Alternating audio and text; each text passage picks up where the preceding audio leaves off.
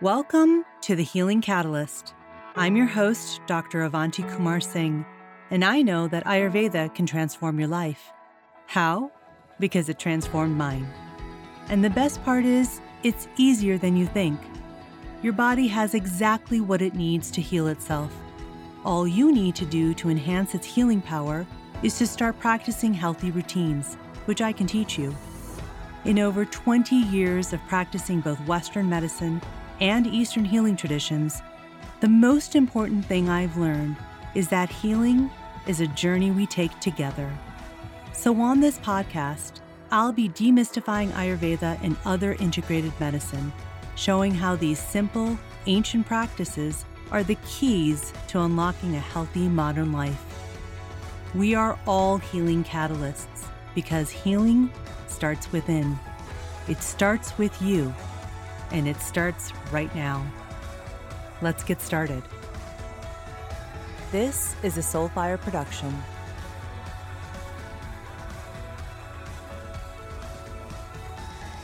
Episode number thirty-three. Well, hello everyone. It's so wonderful to be back with you again. Just me today for a solo episode of the Healing Catalyst podcast.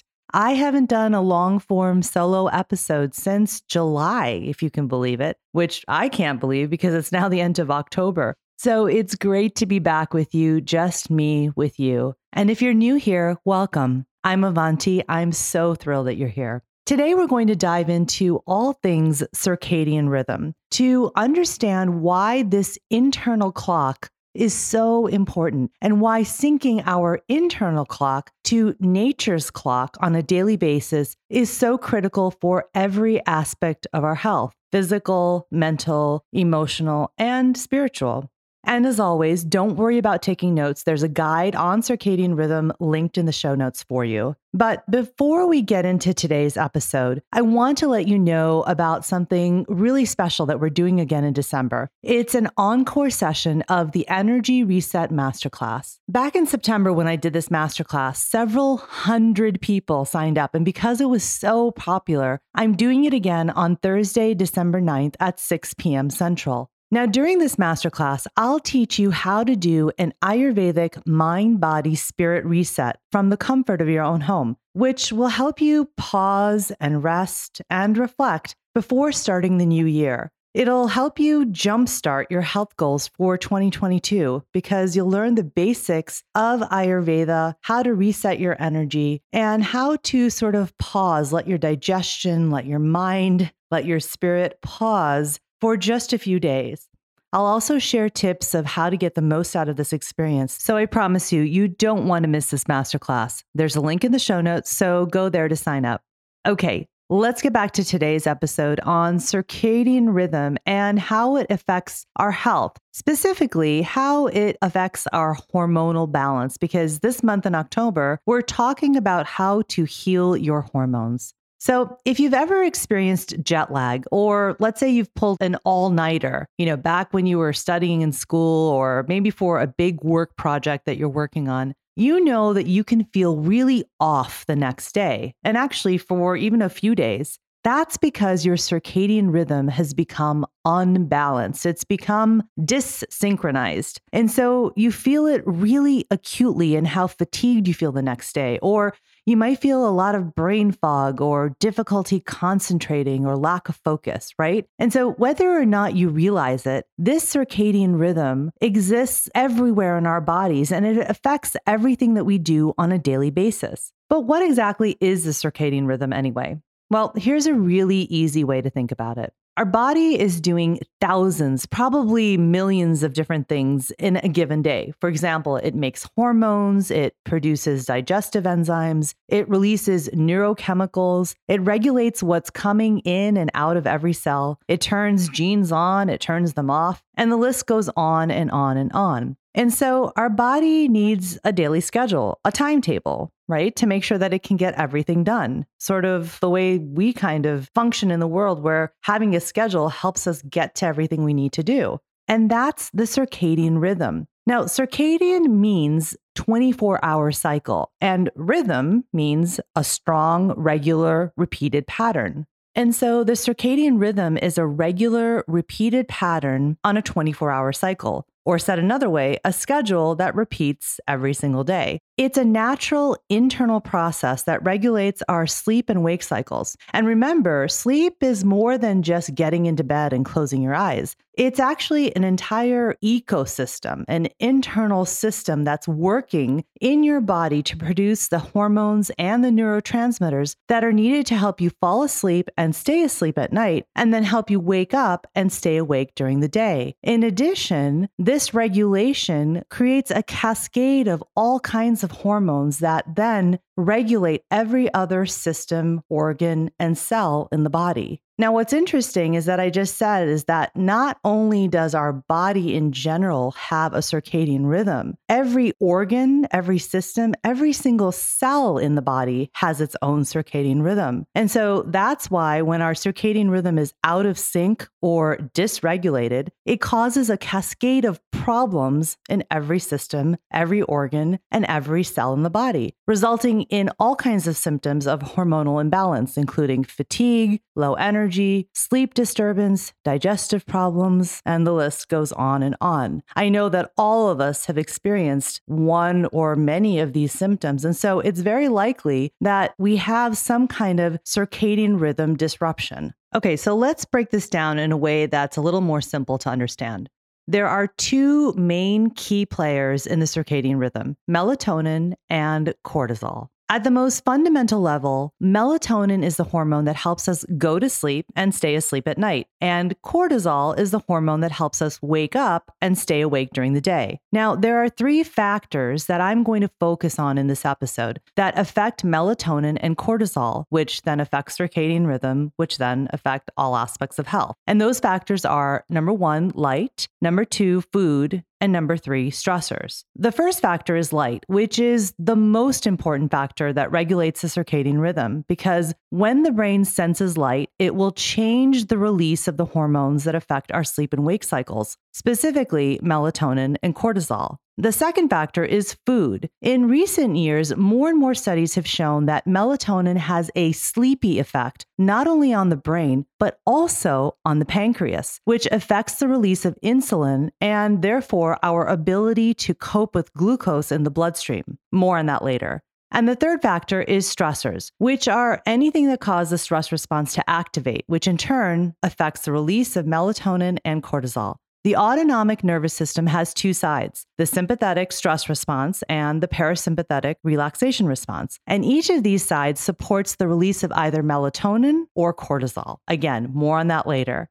Now, I want to emphasize that these are the three factors or the three things that I'm going to focus on in this episode, because there are actually many things that ultimately affect melatonin and cortisol and the circadian rhythm. But I'm focusing on just these three because they are factors that we can influence every day through our daily choices. And because they are factors that have been known in Ayurveda for five thousand years and are now proven by medical science. Now let's go through melatonin and cortisol one at a time, and I'll explain how each of these three factors specifically affects their release. I'll then round out my explanation of each hormone with what we can do on a daily basis to optimize it. Okay? I'm visualizing you're all nodding yes to me. Okay, so melatonin. Let's start with this. Melatonin is the hormone that helps us go to sleep and stay asleep at night. Now, the most important factor, as I mentioned before, that regulates its release is light. As the pineal gland in the brain senses the decrease of light, it starts to increase the production of melatonin. So melatonin is produced as the sun sets, when the brain starts to sense darkness is approaching. In recent years, the connection between food and circadian rhythm has been shown through studies of melatonin's effect on the body's ability to regulate blood glucose. Studies have shown that melatonin has a sleepy effect, not only on the brain, but also on the pancreas. The pancreas releases insulin to pick up glucose in our blood after we eat so we can use it for energy. But if the pancreas is sleepy from melatonin, it doesn't release insulin, which means that this glucose is staying high in our bloodstream, which our nervous system then reads as a message to, quote, stay in processing mode. end quote, which is a daytime activity, instead of shifting to the nighttime mode of rest, digest, and repair. And finally, there's evidence that stressors negatively influence the synthesis of melatonin in the pineal gland. This effect may also be mediated by stressors causing increased cortisol, which also inhibits the release of melatonin. Because remember, at a very basic level, melatonin and cortisol can be thought of as opposing hormones. As one goes down, the other goes up. So stressors cause decreased melatonin. Now, as you can see, all three factors of light, food, and stressors are also interconnected. And so what we do later in the day as evening approaches, the choices that we make daily, will have an effect on the release of melatonin and thereby on our circadian rhythm and ultimately on our health. So let's shift now into what we can do to optimize and support the release of melatonin to regulate our sleep.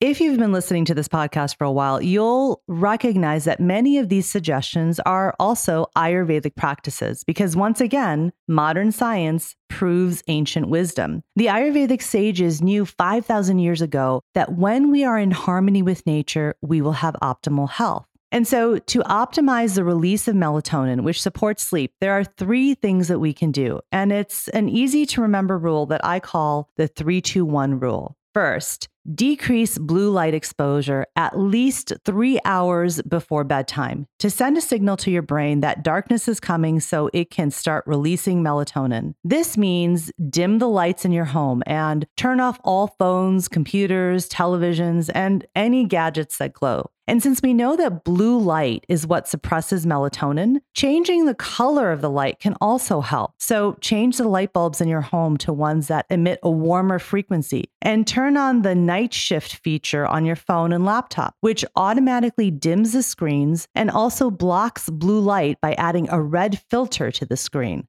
Second, stop eating at least two hours before bedtime to tell your body to shift into night mode of rest, digest, and repair so it can clean up everything from the day. This means no more food, sugar, or caffeine. If you want to drink herbal tea or water, that's fine. And last, do one relaxing activity in the evening to shift into the parasympathetic relaxation state. This tells your nervous system to chill out, which supports the production of melatonin. This includes spending time with friends and family, reading a book, listening to music, playing a board game, journaling, take a bath. You get the idea. Anything that shifts you into a relaxation state.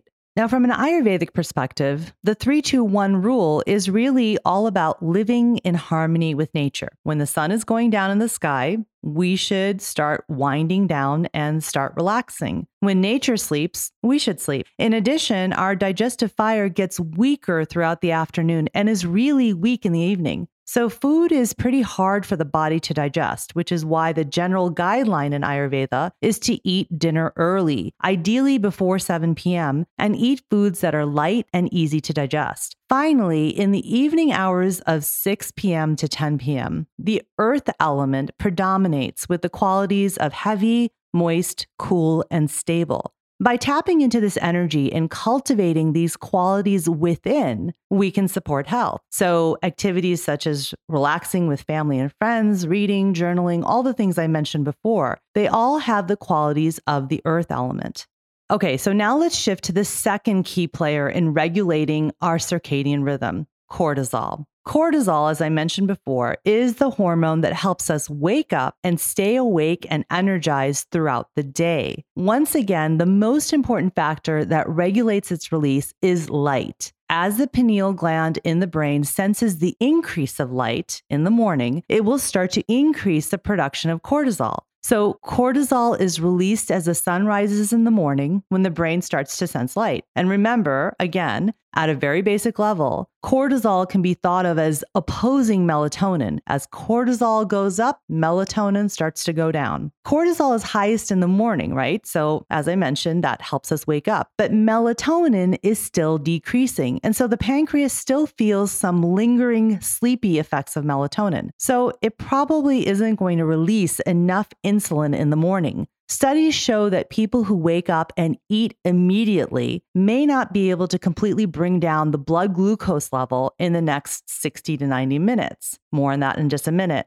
And finally, we know that stressors cause increased cortisol. Now, the key here is that positive stressors that activate the nervous system will help us wake up and then stay awake and energized throughout the day if they occur at intervals rather than that chronic stressor that puts us into overdrive. Okay, so now let's shift into what we can do to optimize and support the release of cortisol to help regulate our wakefulness and energy throughout the day. Once again, modern science proves ancient wisdom. So you'll notice that many of these suggestions are also Ayurvedic practices. Again, my easy to remember three two one rule applies. Okay, first, within three hours of waking, preferably before ten a.m., get outside in natural light for ten to fifteen minutes without sunglasses. You want the light to hit your retina because this sends a signal to the part of your brain that senses light and regulates your circadian rhythm. Second, wait for two hours after you wake up to eat. This gives time for the nighttime melatonin levels to decrease more. Therefore, your pancreas will be better equipped to release insulin to deal with blood glucose. And last, within one hour of waking, activate your nervous system with a positive stressor, such as walking, stretching, yoga, writing, or meditation. Now, again, from an Ayurvedic perspective, this three two one rule is living in harmony with With nature. When the sun is rising in the sky, we should also rise and wake up. When nature is awake and active, we should also be awake and active. In addition, our digestive fire is weak when we wake up, so food is hard for the body to digest in the morning, which is why the general guideline is to eat a light and easy to digest breakfast.